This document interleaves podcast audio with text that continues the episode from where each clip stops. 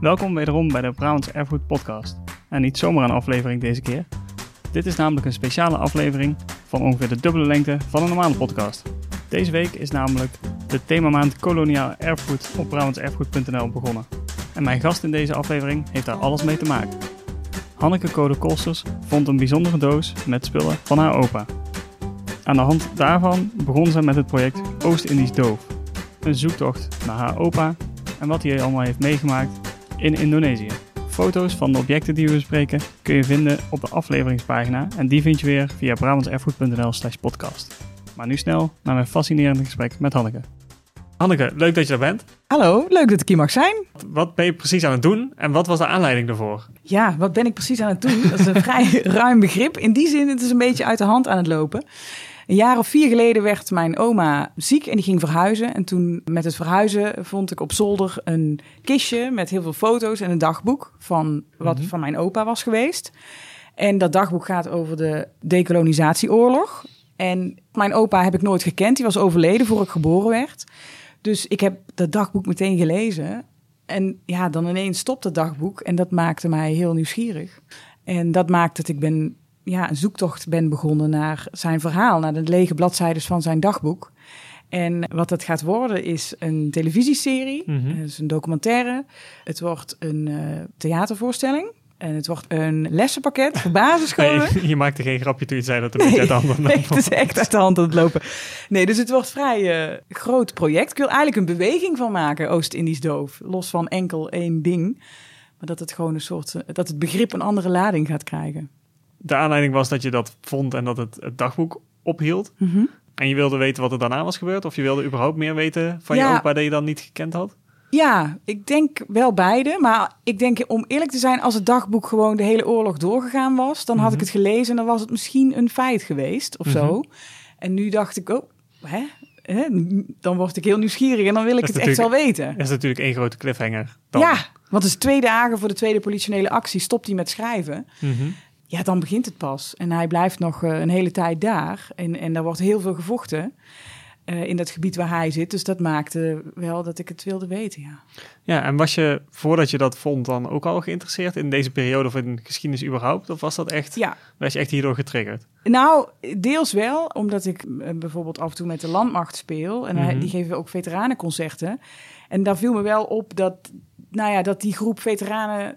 Ja, en natuurlijk enerzijds minder wordt omdat ze allemaal rond de 90 zijn nu. Maar dat het ook een heel grote vergeten groep veteranen zijn eigenlijk. Terwijl dat onze grootste militaire missie ooit was. We hadden bijna, of ruim zelfs, 200.000 soldaten daar. En nu werken er in de heel Defensie nog maar 60.000 mensen. Dus even in verhouding. Dus een heel groot deel waar wij niks van wisten. Ja, als je zegt, je speelt ook met de landbouw, je bent ook muzikant. Ik ben muzikus, ja, sorry. ik ben ook saxofoniste inderdaad. Precies. En dat maakte ook dat ik via die weg al een beetje Defensie de weg wist in de archieven en naar Bronbeek. En Dat, ehm, ja, dat je de weg al een beetje kende om bij het materiaal, ja, of bij de rest van het materiaal eh, te komen. komen. Wat is dat bronnenmateriaal? Je noemde al de dagboeken en we hebben hier een hoop papieren en spullen op tafel liggen, die Ja. mensen natuurlijk niet zien, maar Nee. misschien wel horen dadelijk. Ja, precies. Het begint eigenlijk inderdaad met het dagboek en ongeveer 500 foto's die mijn opa eh, gemaakt heeft. Maar hoe langer je zoekt, hoe meer andere dagboeken ik krijg of brieven eh, die je krijgt van anderen of memoires of archieven. Of eigenlijk grijp ik alles aan. Het, het liefste werk ik natuurlijk met echt getuigenverklaringen. Dus je Mhm. echt interviews met de veteranen en met ooggetuigen.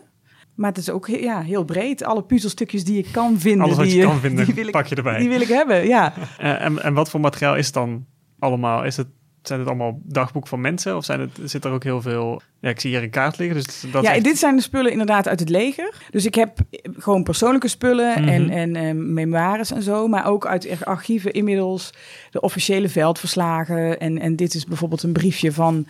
Ja, die mijn opa eh, tijdens een eh, patrouille ja, afgehaald heeft. En dat is een briefje van de, van de vijand aan hun. Dat is eigenlijk een dreigbrief. Ja, nou ja, dat Ehm, was ook de, de brieven die ik gebruik. mhm. Dat is echt eh, letterlijk social media, maar dan met zes weken vertraging. Dat is heel leuk. Dus, eh, De soldaten hebben wedstrijdjes wie de meeste foto's van dames krijgt. En als je dat zo leest, die brieven, ja, dat is echt wel een beetje zoals wij nu met elkaar appen. Qua, qua, qua berichten bedoel ja, je? qua, qua inhoud, ja. En als je zo'n bijvoorbeeld weer van iemand, of van je eigen opa misschien wel, zo'n dagboek of een, op een of andere manier getuigenisverklaring, een brief of zo. Hoe, hoe kijk je daarnaar? Zie je dat dan van, oké, dit is hoe het geweest is? Of... Ja, dat is een hele goeie. Ik ben inmiddels een jaar of vier, vier en een half uh, hiermee bezig. En ik merk wel, een dagboek bijvoorbeeld is een heel rauw. Dat is echt alleen naar jezelf. Dat mm schrijf je voor jezelf. En je hebt op dat moment, uh, is dat echt wat jij vindt. Alleen je hebt nog weinig overzicht van de situatie. En bijvoorbeeld brieven, die zijn alweer naar iemand. Dus brieven die naar ouders gaan, die gaan, nou, er staat alleen maar in, het is hier schitterend weer, we hebben lekker te eten, maak je geen zorgen. Dus dat is alweer beïnvloed. Dus van al die bronnen probeer ik op mijn manier, ja, daar de waarheid tussen aanhalingstekens tussen te vinden. Een beetje doorheen te lezen. Dat, ja, het is toch lastig. Een, een, een veldverslag of, een, of een, eh, een, persoonlijke brief of een memoires opgeschreven door een veteraan 40 jaar later. Mhm. Ja, sommigen maken het misschien net even spannender. Of sommigen die willen juist dingen niet vertellen. Of, of kijken er misschien heel anders op terug dan dat ze toen beleefd hebben natuurlijk. Ja, dat ook wel ja, de meeste hebben wel, de tijd doet wel dat je, met, dat je een soort van perspectief krijgt en dat je beter beseft wat daar toen gebeurd is. Maar al dat soort bronnen, die ja, moet je anders op waarde schatten, denk ik. Ja. Zie je dan echt inderdaad wat je zegt van, van bij brieven naar ouders, dat het dan allemaal wel meevalt tussen ja. aanhalingstekens? Ja, letterlijk. Ja. En brieven naar, naar, hui, of naar vrienden of naar uh, leeftijdsgenoten zijn heel eerlijk. Van zorg dat je hier nooit naartoe hoeft en hmm. blijf alsjeblieft uh, hier weg. Of, uh, dus zelfs in, het, in hetzelfde medium eigenlijk, de brief, is er al een groot verschil aan. Ja, naar wie die gericht is. Afhankelijk van aan wie die gericht is, inderdaad. Zijn er nog meer dingen die heel erg specifiek zijn voor, voor de bronnensoorten? Ja, vanuit de overheid uh, zat er een hele grote filter op, natuurlijk. Dus er zijn heel veel foto's gemaakt, mhm. maar die kwamen niet in het nieuws. Of dat werd allemaal ook weer heel goed qua propaganda in elkaar gezet en zo. Dus dat is ook wel... Ehm, ook meer dan waarschijnlijk in de trant van het valt wel mee of zo. Ja, het ze waren daar echt, uh, ja, ze waren daar goede dingen aan het doen en we waren aan het winnen. En dat werd, uh, maar foto's waar je heel veel schokkende dingen op uh, ziet, die kwamen natuurlijk nooit in de krant of zo. Nee, precies. waren alleen maar ja, de want, overwinningen. Want, om misschien het geheel even te contextualiseren. Ja, je zei net 200.000 soldaten, geloof ik. Mm weet je toevallig hoeveel Brabanders daartussen staan? Oeh, dat durf ik zo niet te zeggen. Daar wordt nu pas onderzoek ook naar gedaan door Hans van der Akker, uh -huh. uh, conservator van Brombeek. Maar de meeste, dat weten we al wel, dat veruit de meeste uit, in verhouding uit Brabant kwamen. Okay. Omdat wij ook eerder bevrijd waren in de Tweede Wereldoorlog. Mm En toen kreeg je eerst oproep voor oorlogsvrijwilligers. Dus zijn er mm -hmm. een, een heleboel uh, naar Indonesië gegaan vrijwillig. En al gauw bleek dat dat natuurlijk niet genoeg was. En toen kreeg je dus de dienstplicht. En dat was dan ook pas na de bevrijding, uh, ja. of de bevrijding van de rest van Nederland, moet ja. ik eigenlijk zeggen. Ja.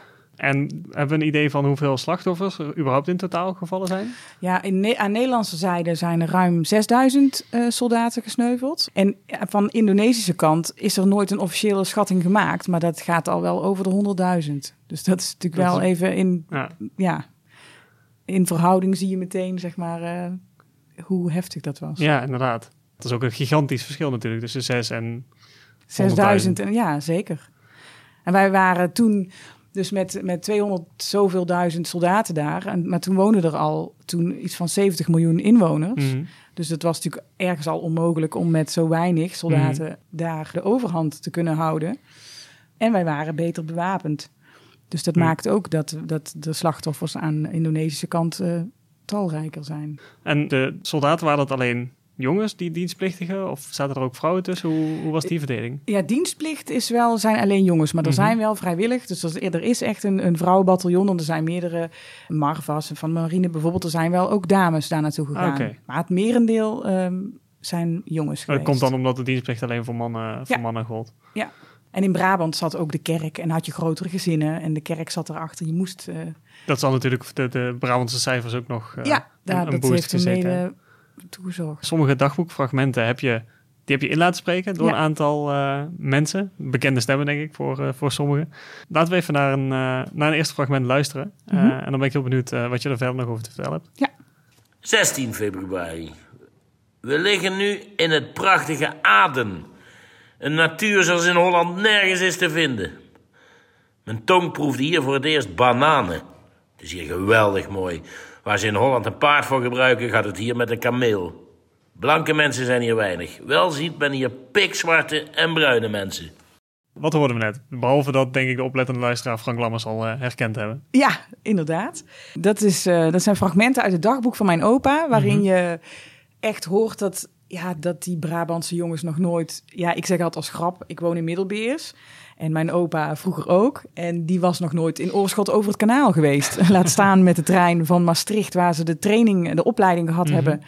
Met de trein naar Amsterdam was al een wereldreis. En dan die boot op en naar de andere kant van de wereld. Dus dat is een beetje wat je in zijn dagboek leest. En, en dat hij bijvoorbeeld zegt, er zijn alleen pikzwarte en bruine mensen. Dat is niet racistisch bedoeld, maar die had hij nog nooit gezien. 2 maart, de dag die niet meer te vergeten is. De eerste Beerse jongens die ik ontmoette. Ik werd helemaal koud toen ik de eerste jongens de hand drukte. Het is niet met een pen te beschrijven hoe blij je dan bent... als je in een vreemd land een bekende ziet. De jongens waren allemaal benieuwd hoe het in Beers was. Ze dachten dat alles veranderd was.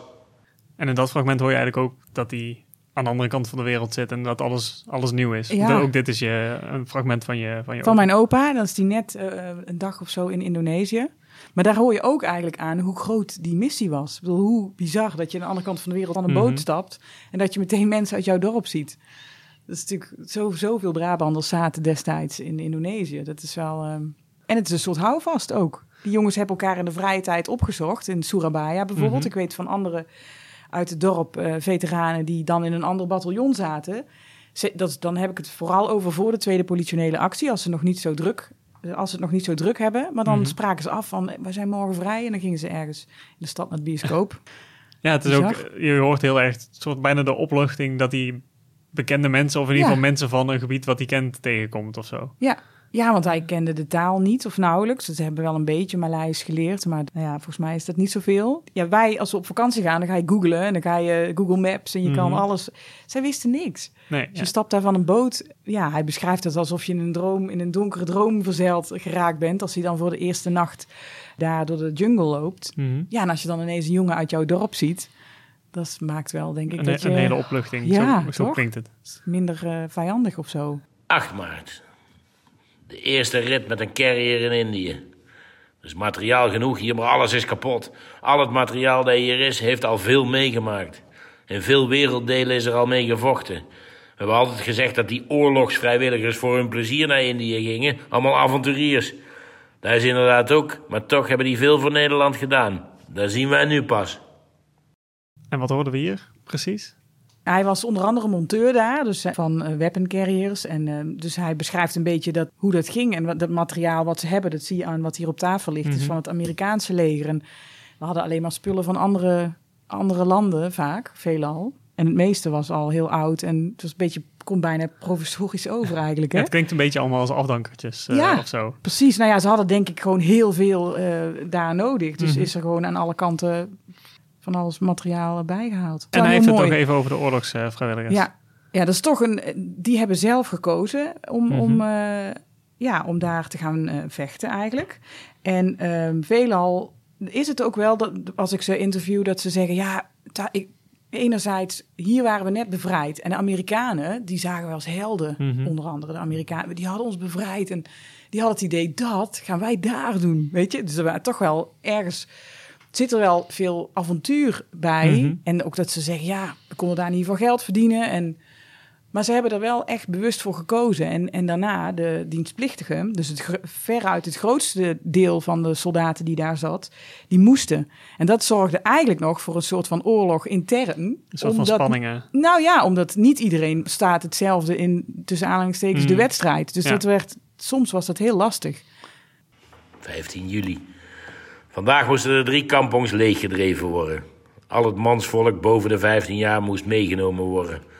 Tegen de middag hadden wij 300 man bij elkaar. Waar vijf spionnen bij waren die belangrijke papieren bij hadden.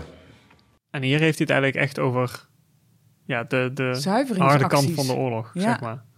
Ja, dit, dit zijn de stukken waar, eh, ja, wat toch um, iets minder makkelijk leest Ja, ik wil eigenlijk. zeggen, hoe lees je dit als, als kleindochter? Ja, nou ja, ik ben dan heel benieuwd eh, inderdaad als ik de, zijn kameraden spreek.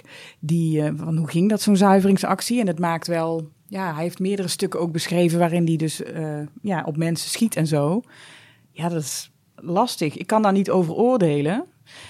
Of in ieder geval, dat wil ik ook niet. Hmm. Maar ik denk wel, als je in een bepaalde situatie terechtkomt, dan nou ja, dan gebeurt dat met je of zo. Dat is wat ja, men wil, die spionnen in dit geval, of die informatie.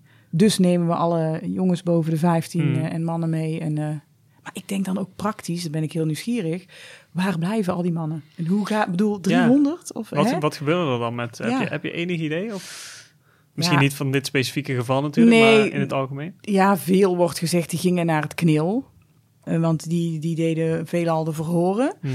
Maar ook veel, soms hoorde ik ook, ja, die stopten we in een soort gevangenis. Maar er was gewoon een bamboehut, dus die konden gewoon door de raam Hmm. weer weg. Ja, er zijn natuurlijk steeds meer onderzoeken worden nu gedaan daarna. Maar ehm, ja, dat zijn wel stukken, als je denkt, jeetje, als jonge jongen en dit is jouw dagelijks bestaan.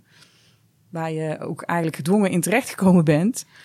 Dat is wel, ehm, dat Ja, is heftig. Ja, je zegt het nu, dus vandaar dat ik er nu aan denk. Maar hoe oud was je opa eigenlijk toen dit gebeurde? Die was 19 toen hij vertrok. En, eh, of tenminste met de, met de opleiding. Mhm. En hij is wel gelukkig thuisgekomen, dus hij is later in Mhm. Brabant overleden. Maar ja, dan ben je nog heel jong en je jeugd heb je in de oorlog gezeten. In de Tweede Wereldoorlog. En op het moment dat ze- het land hier opgebouwd gaat worden, sturen ze je daar naar de oorlog. Dus hij, zeg maar begin twintig eigenlijk, dat Ja, was de ja, periode dat hij daar, eh, eh, 20 was het het dat hij daar zat. Ja. 12 december. Alles staat ingepakt tegen dat er iets gaat gebeuren. Er mag geen patrouille uitrukken. Alles moet bij elkaar blijven.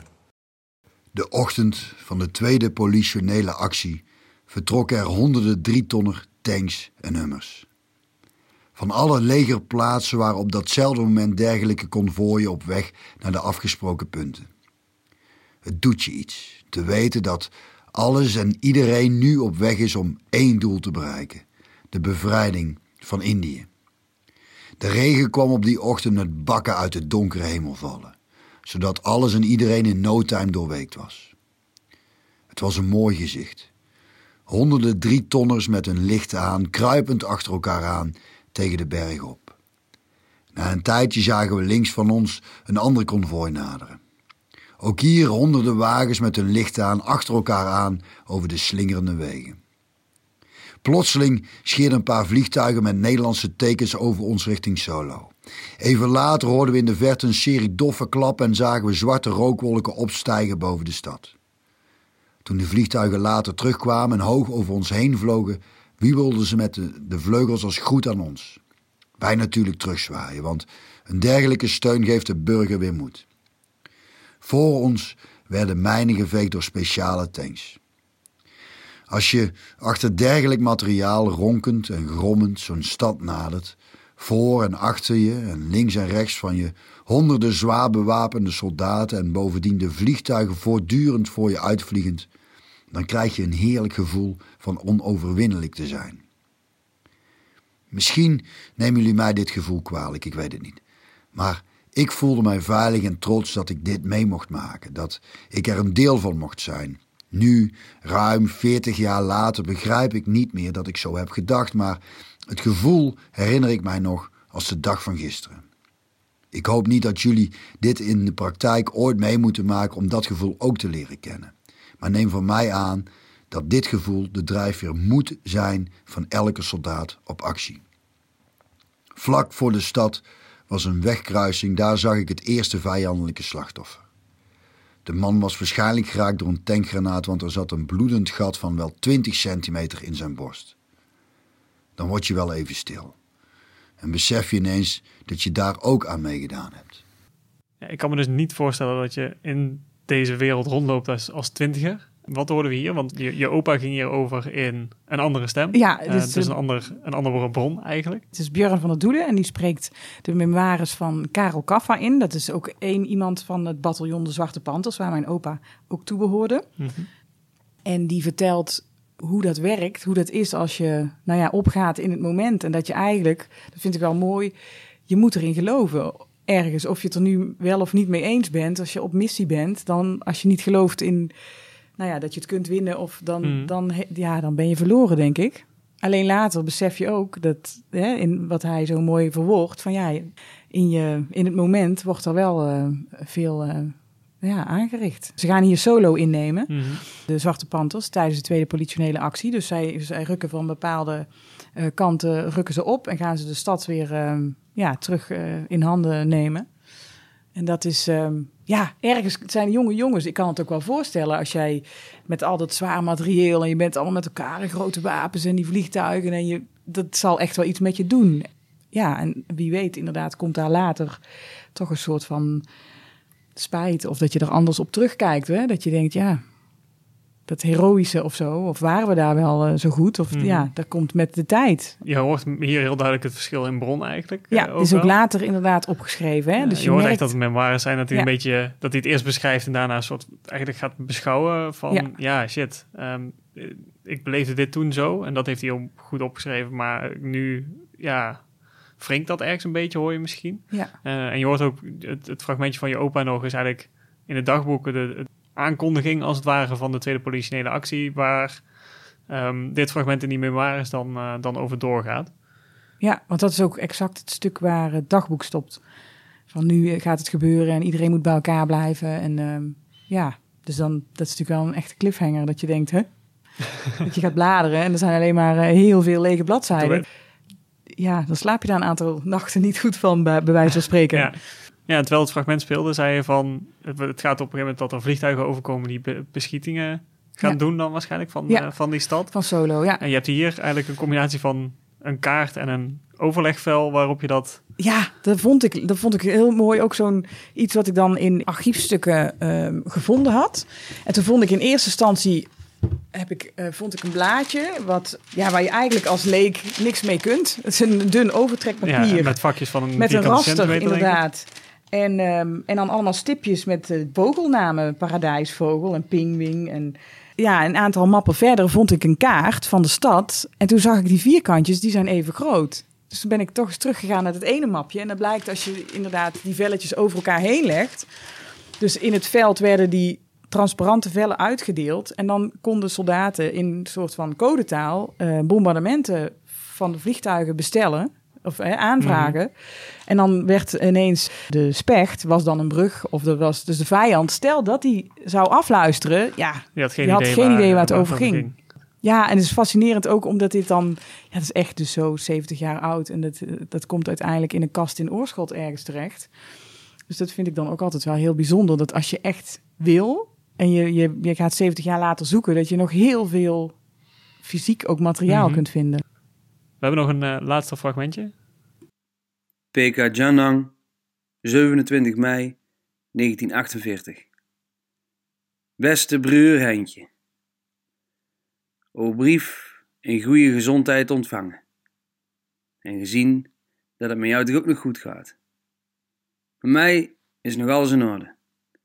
In de eerste plaats bedank ik je voor de adressen die ik van je heb gekregen. Maar doe ze maar de groetjes van me. Aan die meiden van Kribolder. Want schrijven, dat doe ik niet. Ik heb zoveel te schrijven tegenwoordig. Als ik dan ook nog al die grieten moet schrijven die, die je haast nooit heb gezien. Ik heb wel genoeg te doen om die grieten terug te schrijven die nu, die nu al naar me schrijven. Dus moeten ze eerst zelf schrijven. Dan schrijf ik wel wat terug. En dan moeten ze niet schrijven van ik denk aan jou en zo. En zo heb ik een brief gekregen van een meisje uit Dommelen. Ze hield van me en dit en dat. Maar daar schrijf ik niet op terug. Want als ze allemaal wachten, dan, dan weet ik niet wat ik moet doen als ik terugkom. Want dan moet ik thuis ook nog vechten. Tegen die wijven. En dat doe ik liever niet. Maar ik zal ze schrijven dat ik nog een broertje thuis heb. Dus daar maar naartoe moeten gaan. Of werd het al druk genoeg? En nou, al als alle jongens onder dienst zijn. Je moet me toch nog eens schrijven hoe dat zit met kermis. Hoe je toen hebt gemaakt. Of ik nog al die grieten bij hebt kunnen houden. Of zit niet goed in de beurs. Maar zeg maar tegen een paar maanden ze mijn tractement aan jou geven. Of sparen ze in de top. Dat ik terug ben. Omdat we dan weer eens heerlijk samen uit kunnen gaan. En dan zullen we weer eens naar de kermis. Eindje. Oh, we hebben toch ooit gelachen samen. Maar dat komt wel weer Eindje. Nou, Eindje, nou ga ik weer rusten. Want ik ben wel moe van het niks doen. De groeten aan allemaal, maar het miste aan jou. Van Wim. Bye bye. We horen weer een andere stem, dus weer een andere bron. Ja, dit is eh, Mike Weerts. En die spreekt de stem in van eh, Wim van Gerven. En dat zijn, eh, daar heb ik al zijn brieven van, die hij naar huis geschreven heeft. En dit was een brief aan zijn broertje, die ik heel bijzonder vind, omdat je en hij is al, de brief is iets eerlijker omdat het aan een leeftijdsgenoot geschreven wordt. Mhm. En je ziet ook gewoon van, ja, hoe was het op de kermis en hoe gaat het, weet je? Dat is echt het dagelijks leven, Ja, eigenlijk. als je ziet, er waren echt een heel groot gedeelte per dorp. Als, als je ineens alle jongens tussen 18 en 2, 23 weg zijn, dan, ehm, ja, dat is toch heel bizar moet het zijn geweest destijds. Ja, Ja, dan het sociaal leven komt, mist ineens een onderdeel of zo Ja. in zo'n dorp. klassen zijn ineens leeg en eh, ja. Dus ik vond het heel aandoenlijk. En daarin zie je ook dat dus de, ja, alle veteranen hadden penvriendinnen. Dat werd Mhm. vanuit het katholiek thuisfront werd dat... eh, Ga je een hele hoop zo te horen? Ja, en iedereen had er heel veel. En er werd geruild onderling en wedstrijdjes wie de meeste foto's kreeg. En, eh, en het leuke is, mijn oma, ik heb mijn oma wel eens gevraagd van waarom, eh, hoe komt het dat jij iets met opa, hè, dat jullie getrouwd zijn, Mhm. dat jullie iets gekregen hebben? Ja, moest even denken. Mijn, oma is al eh, hè, ook wat ouder. Ja, die moest ik eigenlijk altijd een brief schrijven ja, van de pastoor. Ja, en is later is dat gewoon iets geworden. Hebben wat ze een grappig. relatie gekregen. Dus zegt, zei ze, is hij toch nog ergens goed voor geweest, die pastoor? En misschien is het ook wel, zal het ook wel. Ja, als je in die leeftijd zit en alle jongens zitten daar. En in Nederland was echt het beeld: het zijn de bevrijders en het zijn de helden. Dus er zullen ook veel dames dat vrijwillig eh, gedaan hebben. Maar ook ouders. Er werden LP-platen opgenomen. Mhm. Er zijn filmbeelden ook van. Dat, dus, dat ze boodschappen, die dan wel weer door de kerk of door bepaalde ja, instanties al. Ja, het zijn niet hele spontane brieven Nee, hoor. precies. Nee. Maar goed, dan zie je ouders dat inspreken. En die werden dan ook opgestuurd. Dus los van ja, de post, Oh, waarin. ehm, ook eh, panorama's zaten en snoepjes en van alles werd er over en weer gestuurd naar die jongens. Zaten er ook LP's met gesproken brieven. Zodat ja. ze het thuisfront ook echt konden horen. Ja, ik denk ook een beetje om. We hebben nu een aantal van je eigen, eigenlijk je die meest directe bronnen gehoord. Maar hoe vul je dat verder nog aan met het, Ja. het bredere verhaal? Het, dat is in die zin voor mij is de uitdaging eigenlijk steeds om het zo klein mogelijk te houden. Mhm. Omdat het, het is zo'n grote periode en het is zo'n groot stuk geschiedenis. Dus ik probeer wel heel erg aan de hand van het verhaal van mijn opa, of een, hè, dus die aantal jongens, het aan de hand van die kapstok, zeg maar, daar het verhaal aan op te Mhm. hangen. Want het is heel verleidelijk om. Ja, er zitten zoveel andere invalshoeken in. Ja, Dat- dus er dat- is natuurlijk zoveel van dit Ja. soort unieke... dus wat het vooral verhalen. is, is om, vind ik juist lastig, is om het juist een beetje persoonlijk te Mhm. houden of zo. Mhm. Eh, maar ik, ik volg wel alles wat er is. En daarbij eh, bijvoorbeeld Hans van der Akker, die ik eerder al eh, noemde, van Bronbeek. En er, zitten, zijn veel mensen die met mij mee zoeken en helpen. En ehm, nou ja, die ook een beetje de, de bredere context. Want ik ben natuurlijk geen historicus. Mhm. hè, dus ehm, Die, die helpen om, om die bredere, ja, het bredere verhaal in te vullen. zeg maar ik denk jezelf. oprecht dat het dus meer raakt als het persoonlijk, als het Mm. kleiner blijft. Want ja, die 6000 zoveel Nederlandse slachtoffers, dat is een heel groot aantal. Maar op het moment dat je erachter komt dat bijvoorbeeld deze laatste jongen, dat die nooit meer thuis komt, ja, dan pas komt het, raakt het Mm. iemand. Of dan pas doet het, ja, cijfers alleen zeggen niet zoveel in mijn beleving. En als je het dan hebt over bijvoorbeeld de kant van de Indonesiërs op dat moment, hoe, hoe betrek je dat erbij? Want je hebt, al die bronnen zijn natuurlijk bijna allemaal Nederlandse. Ja, bronnen ja die je wij, hebt. ik, we werken al wel samen met eh, mensen in Indonesië. En wat we ook, ja, wat ik heel graag wil gaan doen, ik hoop deze zomer voor de eerste keer naar Indonesië te kunnen, is daar ooggetuigen te vinden en ook een kleindochter of Mm. kleinzoon te vinden die waarvan ja letterlijk aan de andere kant van opa stond. Er gaat bijvoorbeeld een verhaal. Mijn opa heeft een aantal mensen gered bij een brug.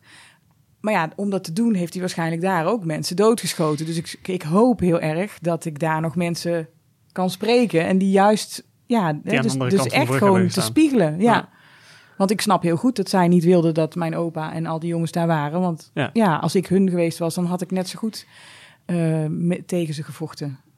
Wat mij dan zo verwondert is dat het zo... eh, het is ergens begrijpelijk, want dat is wat ik ook probeer in de documentaire en in, in het project, zeg maar. Dat hoe het in de generaties later verder gaat. Mhm. Dus je hebt de generatie van de veteranen die gewoon moeten leven met de dingen die ze gedaan hebben. En gelukkig heeft hè, lang niet iedereen heeft heel veel gedaan of meegemaakt. Maar er zijn ook echt die, die daar nog altijd s'nachts eh nachtmerries van hebben. En zeker naarmate ze ouder worden, dat ze meer herbelevingen krijgen. Eh, dus die hebben daar nog oprecht heel veel last van. En dan heb je de generatie van mijn ouders. Die zijn opgegroeid met een vader die getraumatiseerd was. En hoe, hoe zit dat? En hoe heeft, hè, hoe heeft dat hun opvoeding beïnvloed? En dan heb je weer mijn generatie die daar weer verder van afstaat. En dus ja, misschien ook iets makkelijker daarover kan praten. Of het ligt voor mij iets minder emotioneel. Hmm. Evengoed is het mijn opa en is het heel dicht bij mij, maar ik heb hem nooit gezien nog. Hè? Of ja, hij was Mhm. al overleden. En als het echt je vader is, waarvan je weet, die werd altijd boos als het op het nieuws was, of ik noem maar iets. Hè? Je hebt echt als kind ervaren, oeh, Mhm. daar mag je niet Ja. over praten. En dat heeft er dus voor gezorgd dat het heel lastig is in Nederland om over deze tijd te praten. Want daarom heet Ja. het project ook Oost-Indisch Doof.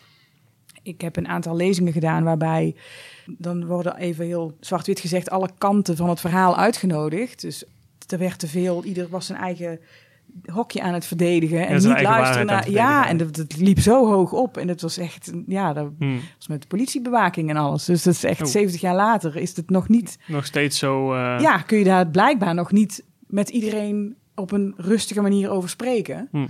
Daar werd op een gegeven moment de vraag gesteld door iemand in het publiek die tegen geweld is, maar de manier waarop hij dat doet, spreekt hij zichzelf een beetje tegen. Dus hij is altijd Mhm. vrij eh, agressief in zijn eh, benadering. En die vroeg van ja, hij wilde eigenlijk al horen uit mijn mond dat mijn opa een oorlogsmisdadiger Mhm. was. En eh, waarom daar niet over gesproken werd. En waarop de organisatie zei, ja, daar hoef je niet op in te gaan.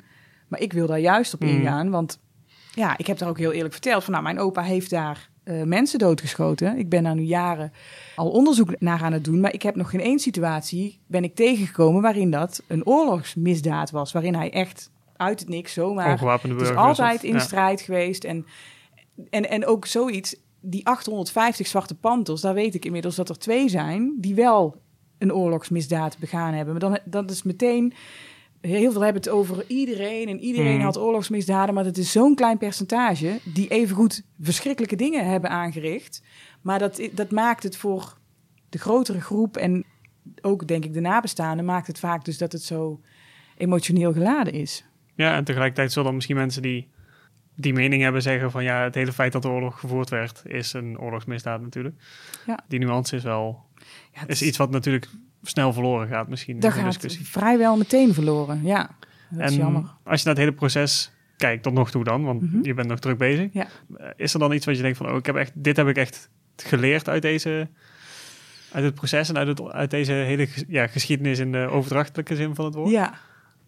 Nou, ik denk dat als je je verdiept in de ander, dan zie je dat daar net zoveel pijn of moeite of problemen en dus dat is het een beetje. Als je open staat voor de verhalen van elkaar, dan weet je de mensen aan de Indonesische kant of vanuit het KNIL bijvoorbeeld, waarin eh, de gezinnen opgesplitst werden omdat sommigen met de TNI meevochten en sommigen met het KNIL. En dat verhaal, er waren geen, ja, in die zin even makkelijk gezegd, winnaars. Iedereen heeft, heeft daar littekens van die tijd. En dat is wat mij vooral opvalt en, en wat ik zo graag nou juist zou willen bespreken. Of in ieder geval op het moment dat je het, ja, dat je ervoor uitkomt samen, dat je er verder gaat dan alleen maar nee, want jij en dan kom je ergens en dan kunnen we samen leren van de geschiedenis en, en ehm, het een plaatsje geven. Ja, dus eigenlijk hoe, om het samenvat, eigenlijk hoe die strijd nog steeds eigenlijk enorme littekens achter heeft Ja. in allebei de, Ja. allebei de samenlevingen die, eh, die daar Ja. bij elkaar kwamen. En, en ik, dat heb ik, ik ben dan nu nog niet zelf geweest, maar wat ik van veel mensen hoor die daar wel regelmatig, eh, die meewerken, dus wel regelmatig in Indonesië komen. Het leeft bij ons in eigenlijk meer als bij hun. Maar Mhm. ook omdat de politiek er niet over wil praten en nog altijd moeilijk doet. En de veteranen ook zelf besloten hebben, vaak ja, door zoveel onbegrip en, en door die hele harde ja, veroordelingen, hebben zij ook besloten, we gaan er niet over praten. Hm. Dat heeft er wel voor gezorgd dat het nooit het moet gewoon een keer besproken worden, Mm. denk ik. En dat Ja. maakt dat het hier zo ingewikkeld blijft. Ja, hopelijk is jouw eh, documentaire en ja, alles wat je er eh, in het begin allemaal bij noemde, wat je er nog mee wilde, eh, is dat een, een volgende stap in dat proces. Heel erg fijn en interessant om jou er nu een half uur over te hebben horen praten en met de fragmenten erbij. Heel veel succes nog met de verdere onderzoekingen en in, in, Indonesië, hopelijk. Ja. En dankjewel dat je langs wilde komen. Nou, dankjewel dat ik hier mocht zijn. Op brabantserfgoed.nl slash podcast vind je weer de afleveringspagina die bij deze aflevering hoort. Evenals eerdere afleveringen. Op de afleveringspagina van deze aflevering staan ook de foto's van de kaart en het briefje waar we het in het gesprek over hebben. Mocht je tips hebben voor Hanneke of überhaupt willen reageren, mail dan naar info.oostindiesdoof.nl of info.brabantserfgoed.nl en dan zorgen wij dat het bij haar terechtkomt. Laat ons ook vooral weten wat je van de podcast vond via dat e-mailadres of onze social media.